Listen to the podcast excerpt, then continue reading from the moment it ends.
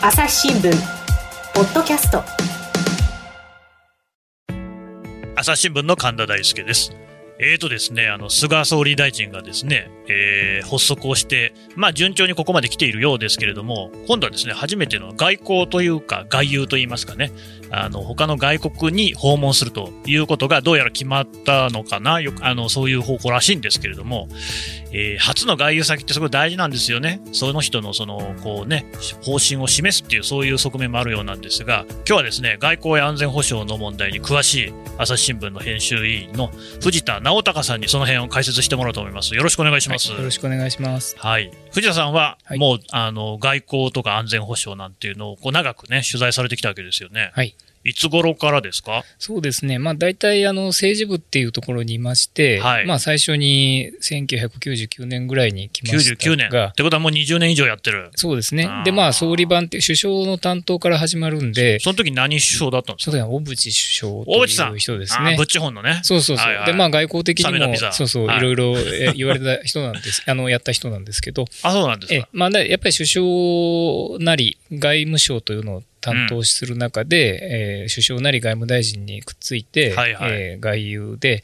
えーいろんな指摘記事を書くと、ねまあ、そういうことは結構多かったですね。そうなんですね。で、まあ、今回のテーマはですね、菅さんなんですが、はい初の外遊先が報道によりますとですね、ええーと、どこでしたっけ？えっとね、インドネシアとベトナムですね。ベトナム。はい。これね、僕聞いたときに、ええふーんって思ったんですよ。ええというのは、はいなんかやっぱりあの、まあ、安倍さんのね、イメージもあって、すごいやっぱトランプさんが就任した直後に、はい。あ、就任する前だ。ええね、ええあの、選挙に勝ったらもうすぐに行ってね、あ、前ね。えーはいはい。トランプタワーに行ったりとか、ええやっぱあの日米同盟は基軸だなんて発言発言もね、はいありますし、ええ。最初はアメリカかなと思ったら違うんですね。えそうですね、あのまあ、やっぱりそう思われるのはね、安倍政権っていうのがすごくアメリカと近かったっていうところはあるかはいはい。らだと思うんですけど、実は日本の首相が最初にどこに外遊に行くかっていうのはですねほう、いろんなパターンがあるんですよね。パタでもおっしゃる通り、あのやっぱりど唯一の同盟国のアメリカっていうのは有力な候補なんですけど、ーン。あ、すみません。ちなみに日本にとって同盟国って唯一アメリカだけなんですか、唯一アメリカだけですね。ですねそれは、まあ、軍事的な意味も含めてうん、助け合うっていうのを同盟っていうふうに定義するとすると、はい。それはアメリカしかいないんですよね。なるほど。ね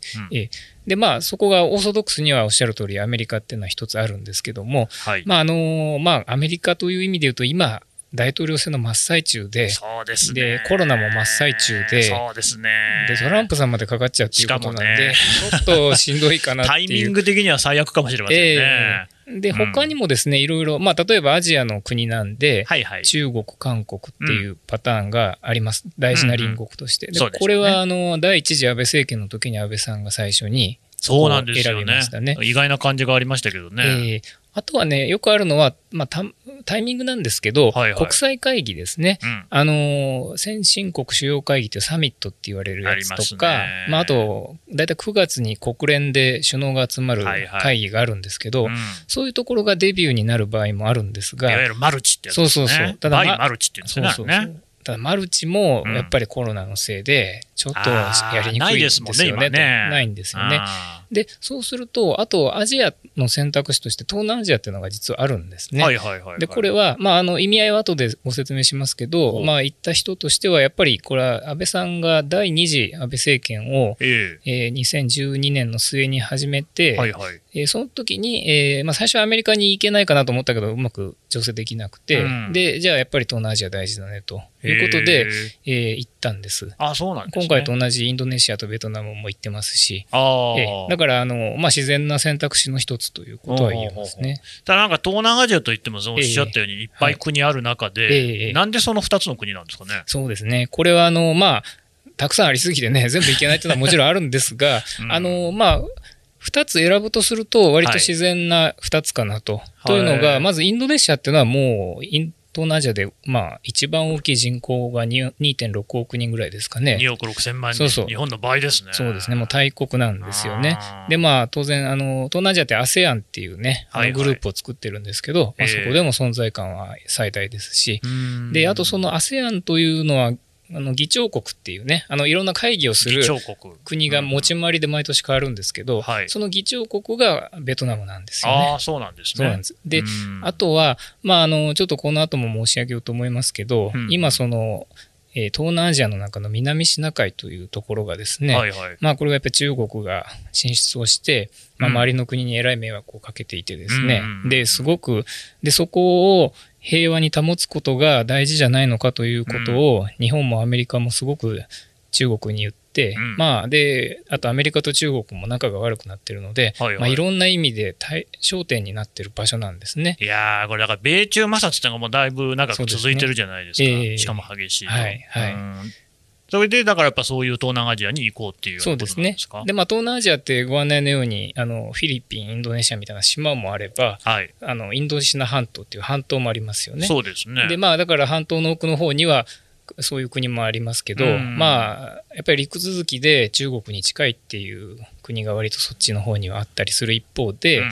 やっぱり南シナ海を囲んでいる国々ですね、うん。そこはやっぱりまさに中国と今摩擦してますから、そうですよね。まあ、ベトナムなんかは昔からちょっと中国とね戦争したりしてしてましたね。結構厳しい環境で生きてきてますし、うん。インドネシアもやっぱ海洋国家であると。ええ。でまあ、その南シナ海を取り囲んでいる、えー日本にとっても見過ごせない問題が起きているところのうん2つの大きな国であると、うんうんまあ、いうことですかね。そうすると、まあざっくり言うと、やっぱり中国に対する牽制みたいな意味もある。そうですねあの牽制そそこがあの今日すごく大事なところだと思うんですけど、はいはいもちろん日本とかアメリカは牽制したいわけです。うん。これはやっぱりまあそれぞれがね中国の台頭というものに対して自分たちがしっかり言っていかないと、うん。もうどんどんどんどん中国が広がってどこまで行っちゃうんだみたいな話になることの間もね、ええあのー外相会談、4カ国の会談ありましたよね。ええで、菅さんがね、ポンペオさんはいにあのグータッチしてるっていうね、ええそうそうそう。ありましたけど、あの時も、日本、インド、ええおアメリカ、オーストラリアでしたっけ、はいはいで、これって要するにやっぱり中国を取り囲む4カ国っていうことですよね。そうですね。そこら辺はやっぱお強く意識してる？そうです。この4カ国で今言ってるのが自由で開かれたうんインド太平洋構想っていう、安倍さんはすごくそこをしてましたよね。そうそう。で、この考え方っていうのはわ割と実は日本が言い出して、うんうまくアメリカを巻き込んで、うんで、えーそれでインドとオーストラリアも呼び込んでですね、ええで、広げていこうとしている考え方なんですけども、うんまあ、これを大事にしていこうっていうのを外務大臣の会議をこの間東京でもやったばっかりなんですね。で、ま毎年やっていこうみたいな話になってるんですが、はい。それは、まあ、おっしゃる通り、中国から見ると包囲網に見えるんですよね。うんまあ、実際包囲網でもあるんですけれども、そうでしょう。ところが、その東南アジアという国の時ことを考えた時の難しさは、ええ。まああのまあ、インドネシアは大きいですけど、そうは言っても力の、ね、軍事的には特に弱い国々がまあね、そこは差があるでしょうね。そうなんです。だから東南アジアのまあグループが中国に向き合うときに、さっき申し上げたように、いややっぱり中国と仲良くやらなきゃいけないんじゃないのっていう国もあれば、うんうん。それでもそんなほったらかしてたらもう占領されるぞみたいな、そういう怖さも持ってる国もあって、まあ温度差がすごくあるんです。うん。で、ただ共通してるのは、そういう東南アジアの国々は、まとまらないと、うん。あとてもその存在感を発揮できない、まあね。ままとまるとしすごくね経済的にも大きい。人口も大きいエリアで。で彼らはやっぱまとまることによって東南アジアが地あの世界に影響力を、発言権をこううん持っていこうっていううん意識ではまとまってるんですね。これね、藤田さん、具体的には、ええその東南アジア諸国って、ええ中国からどういう脅威を受けてるんですか、そうですね。あの一番わかりやすいのがやっぱりさっき申し上げた南シナ海で。南シナ海ね。でここはあの、まあ、要するに、えーいろんな国々がうん、うんあの、まあ、面してますから、そうでしょうね。まあ、海のはエリアっていうのをねお互いこう、まあ、いろんな細かい定義があるんですけど、うんお互いここはうちのもんだとかここはどこにも属さない、はいはい、あのまあ、公の海だっていうところがあるんです公海ですね。うん。ところが中国があのいやいや南シナ海の大半の部分は、うん。実は昔から中国のもんだぞっていうことをうちのだよと。まああのちょっとねあの尖閣をめぐっても同じような話がありますけど。ね。そうそう。まあそういうことを言ってののしてきて、うん。でまあ、それだけでなくて、うんまああのなんていうのかな、えー、サンゴ礁みたいなところにうん。島を作っちゃって、うん。で軍事基地まで作っちゃって、うん。えーちょっとそれはいい加減にしろみたいな話に軍事基地作ってんですか？そうそう。であとは難しい特に日本とかね世界にとって難しいのは、うん。南シナ海はもちろんそういう周りの国にとってもね中国にそういうことされると困りますけど、はいはい。日本にとってもやっぱりそこを通ってですね、ええ。日本なんか資源が乏しいですから乏しいですね。そう中東からマラッカ海峡を通って、うんえー南シナ海通っって、で、えーやってくると。出ました、原油ですね。そうそうそう。そこはまあね。そう、んまあ、遡れば、日本は昔それで戦争やったぐらいの重要な地域なんで、やっぱりそこを中国に支配されてしまうと困ると。困りますね。そう。で、まあだから大事な地域なんですけど、うんその東南アジアっていうことにちょっと話を戻すと、はいはい。やっぱり一つにまとまんなきゃいけない難しさがあってですねでね。でまとまるために、うん。えーまとまらないとものを言えないんだけど、うん。その今米中が対立してる中であんまりその日本とかアメリカがね、はいはいはい、あのはい。お前らこっち来いと言い過ぎると 東南アジアの中で割れてしまうんです、ね、東南アジアの中にも中国寄りの国もあるんですね。そうそうやっぱり特にね陸を接してる国の方はやっぱりまあカンボジアとかですねあカンボジアはすごくね、やっぱりね、ね影響されてるって言いますよね。そうなんです。だから最近おとなしいですけど、あのドゥテルテさんのフィリピンとかってどうなんですか？フィリピンはね、なんか、そこはしたたかにやってますよね。あの、まあ、米軍の基地もああるのに中国とも仲良くしようみたいな。あー。まあ、あのーだからそこはね、本当に、えーなんていうかな、対応がバランスの結構国によって違うんですねそうそうそう。国によっても違うし、一つの国でもアメリカかな、中国かなみたいに揺れてるところがあると。なるほど。なので、まあ、日本は、まあ、今回、菅さんが東南アジアに行くわけですけど、まあ、菅さんはやっぱりそのさっき申し上げた、えー自由で開かれたインド太平洋と、うんうん中国は悪さしちゃいけませんよっていうことに、まあ、東南アジアをしっかりと巻き込んでいきたいんですけど、なるほど。あんまり露骨に言い過ぎると、いやいや、それに乗ったらまた後で中国に何されるか分かんないみたいな、まあちょっとかわいそうというか大変な環境に東南アジアがあって、でもそこは米中の間でどうやっていくかっていうのは日本もにとっても課題なんでですね、うん。そういう意味でこう建設的な議論っていうかね、まあリアルな議論ができれば僕はいいんじゃないかなと思ってます、でもね、藤田さん、はいはい。私見るえに、え菅さんっええて、ええ。全然外交のイメージがないんですよね。まあそうですね。あの人って何かやってましたっけ？いやー、やってないですね。やってないんだ。あのそれはね、まあ、やっぱり、あのー今回首相になった経緯を見てもですね、はい。まあ、なんでかっていうと、歴代最長の安倍政権でうん。ずっと官房長官をやって支えてきたんで、まあ、なったっていう、まあ、それが最ス大のルッとね、そうきましたよね。まあ、それだけといえばそれだけなんですけど、あのーただ、官房長官っていうのは、はい。まあ、やっぱり国内をしっかりと、まあ、災害対応とかね、うん。まあ、いろんな内政のことをはいはい。しっかりと抑えないといけない、まあ、ほとんど要するにあんまり動いちゃいけない人なんですよね、うん。そういう意味で、だからそもそも外遊、外交ができる立場にあんまりない。うんうんんです。だからまあ全然外交の経験がなくて、うんただ唯一去年に、あのアメリカに急遽なぜか行きましあーそれて、なんか言ってましたね。でこれはひょっとしたら。ポスト安倍に向けて、動き出したんじゃないのかな、そうアメリカに向けてやっぱりねあ、れ結果やっぱそうだったんですかね。いや、だからね、そう、今から思えばそうはいいうはい面もあったし、うんなので、そのちょっとまあ心配というかね、どうなのかなと思うのは、うん外交の経験がないけど、アメリカとはがっつりできる関係には菅さんはあるんですよね。なるほどねまあ、そうすると、そのさっき言ったバランスっていうことを考えたときに、まあ、あの外交経験がなくて、東南アジアに乗り込むときに、はい。まあ、今回もグータッチをポンペオさんとね、国務長官としてやっましてたけど、ね。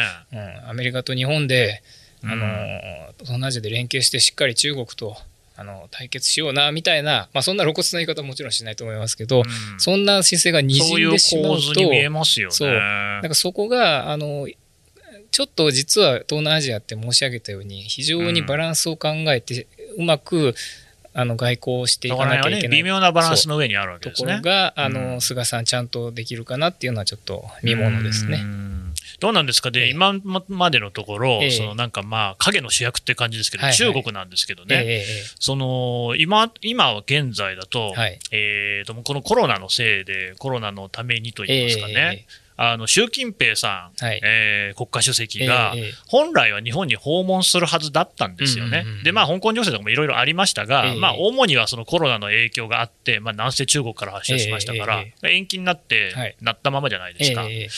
えー日中関係、特に菅さんになってから、これ、今後どういうふうに動いてきそうな感じなんですかね。そうですね、そこも非常に大事でしてですね、はい。あのやっぱり中国っていうのは、やっぱり今、かなり孤立気味ではあるんです。孤立気味というか、あのうん。やっぱり力が大きいんで、ですね。のネットワークを中国も広げようとしてますけど、孤立っていうと、あれかな、えまあ、ちょっと批判をされるような、非難をされるようなことを南シナ海もそうですし、うん。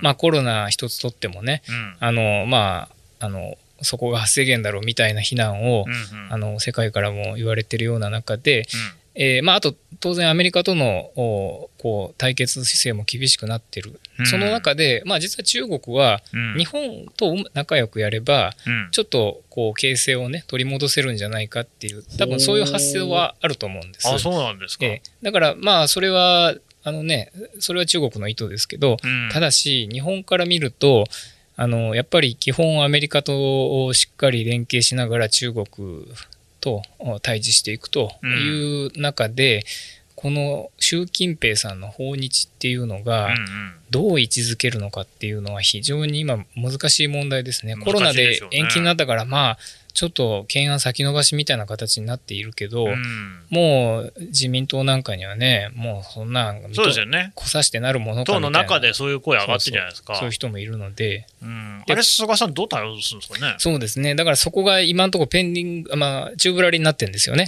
でコロナでとてもそんなお話ができませんっていうことで、うん。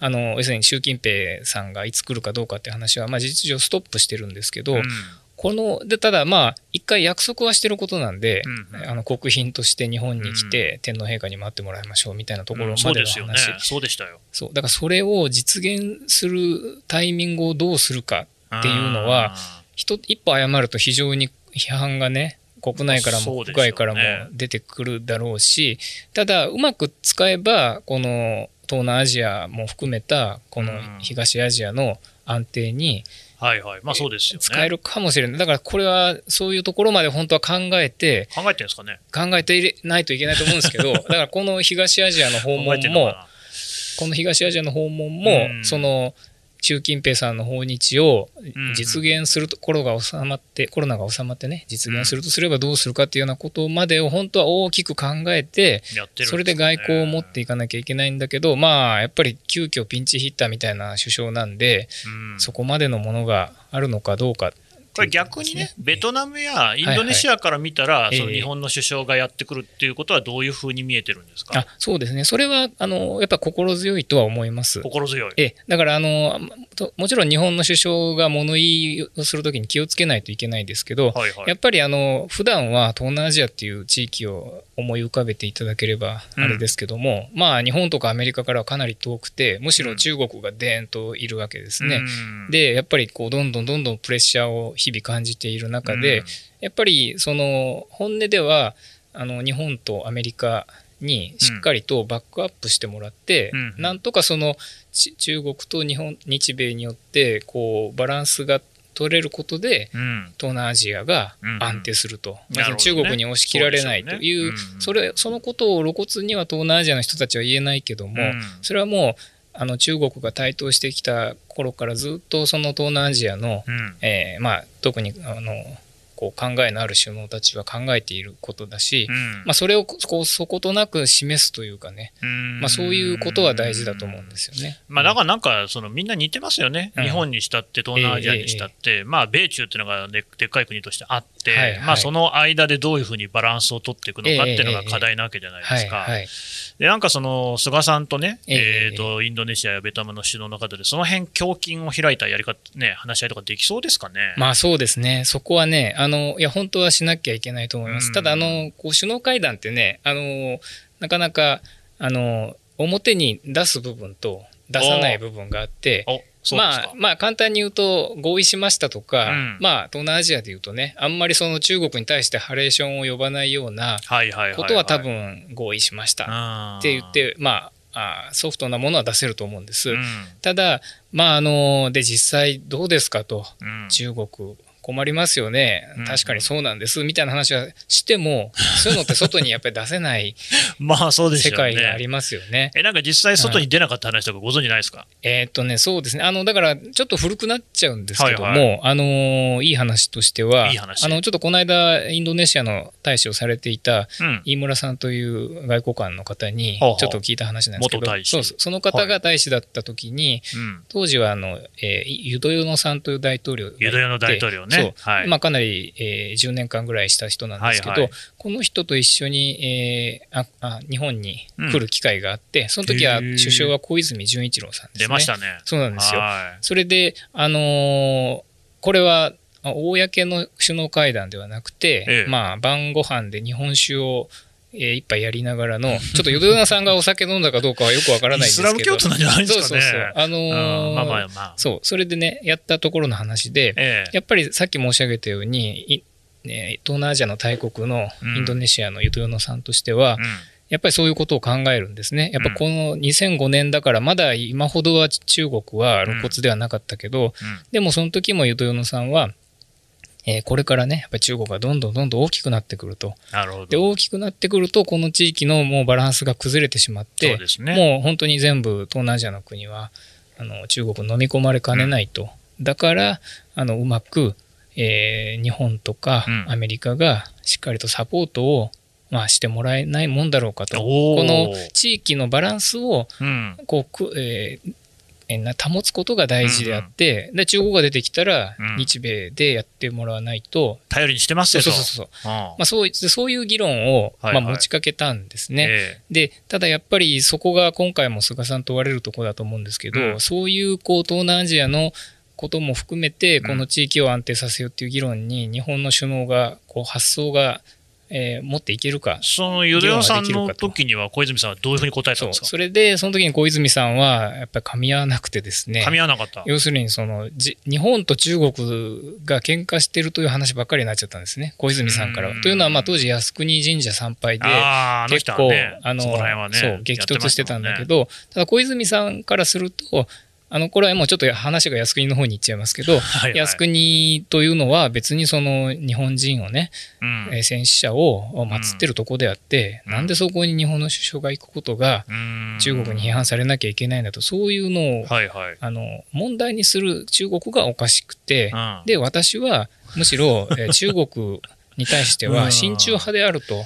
それがなんで中国が分かってくれないんだろうかなと、こう、なんか永遠と言って終わってしまったというですね。なんかいかにも小泉さんっぽい話ですけど、そうそうですね。なんかユダヤノさんとしては肩透かしというか、そうそうそうそうなんじゃこいつって思ったでしょうね。そうなんですね。だからやっぱりその日本があある うん中国という国との二国間関係だけでどうしようどうしようって言ってるんじゃなくて、まあまさにその中国えーに対してどう対峙するかっていう意味で、東南アジアの国々と一緒に考えるっていうような議論がですね、うん、まあ、あの本当に今回できれば、でまあ、当時よりももっと中国は大きくなってるわけですかうん。ら、その必要は高まってるんで、まあ、これは結構僕は大事な、これね、藤田さん、今、靖国の話ありましたけど、ええええあの安倍さんはね、はいはい。その第二次安倍政権ええが長く続きましたけれども、ええ。この間、あの林さん、はいはい。あの、それこそ安倍政権がですね第二次発足した時に、あーはい。は官邸キャップだった、でその林さんが当時、もうなった後直後ぐらいかな、ええに靖国そうですね。安倍さん参拝してるんですよね。はいはい、で当時はあのアメリカ・オバマ政権で、うんうん。もう結構なんか強い調子で失望したとか言ったのかな、うんうん。なんかその、ね、靖国、今、参拝しなくてもいいんじゃないか、日中関係はそれでね、また冷え込むわけですから、っていうようなことをお言われたぐらいで、それで林さんもその紙面では、なんか本当にしょうもないことしてんねと、自分のそういうね、あの心情だけでそういうことをやってるのはっていうような趣旨のことを書かれてたそうなんですけれども、うんうん後から振り返ると、はい。安倍さんはもう長期政権を狙っていて、うん。だからもう日中関係も当然大事だと、うん。だからもう最初にやっちゃって、うんうん。でそういうのをもう先にやっておくことで、逆に長期政権への道筋をつけたと、うんうんで実際、あの人、それから訪問しなくて、うんうん。で辞めた瞬間、また行きましたよね。まあそうですね。うん、今回、だからそれは、でも、じゃあなんでそこまでしていかなきゃいけないかっていうと、安倍さんのこう支持基盤の中にう、んそういう人たちがいるわけじゃないですか、うんやっぱり靖国行ってくれよっていう人たちがね。菅さんってどうですかね、菅さんはね、あのそこまでの、うん。あのなんていうのかな、こう、熱い思いっていうかですね、なんて言ったらいいんだろう、うん。靖国に対してもう行かないと気が済まないみたいな、なんか何につけなさそうですよね、あんまりね。そこまでのものはないんですが、ただ、あの、なんていうんですかね、やっぱり安倍政権で官房長官を務めてきただけあってですね、やっぱりその、まあ、アメリトランプさんのアメリカファーストじゃないですけど、うんやっぱりその安倍さんの、やっぱり日本という国を守らねばみたいな、そういうこの思いは共通してる人なんですね。だからやっぱり中国とか韓国にも、まあ、厳しいことはうん言いますし、うんうんだからそこが、えーそういうところはあると思います。ただ、あんまりその靖国神社にわざわざ行って、うん。余計ことをこじらせるというか、うん。あのこじらせることが分かってても自分の心情からして止められないというほどの、うん。なんていう人よりは、まあ、もうちょっと現実主義者という感じはあると思いますけどね。う。ん。うん。まあまあ、なんかどうですかね、学術会議の件とか見てると、うん。うん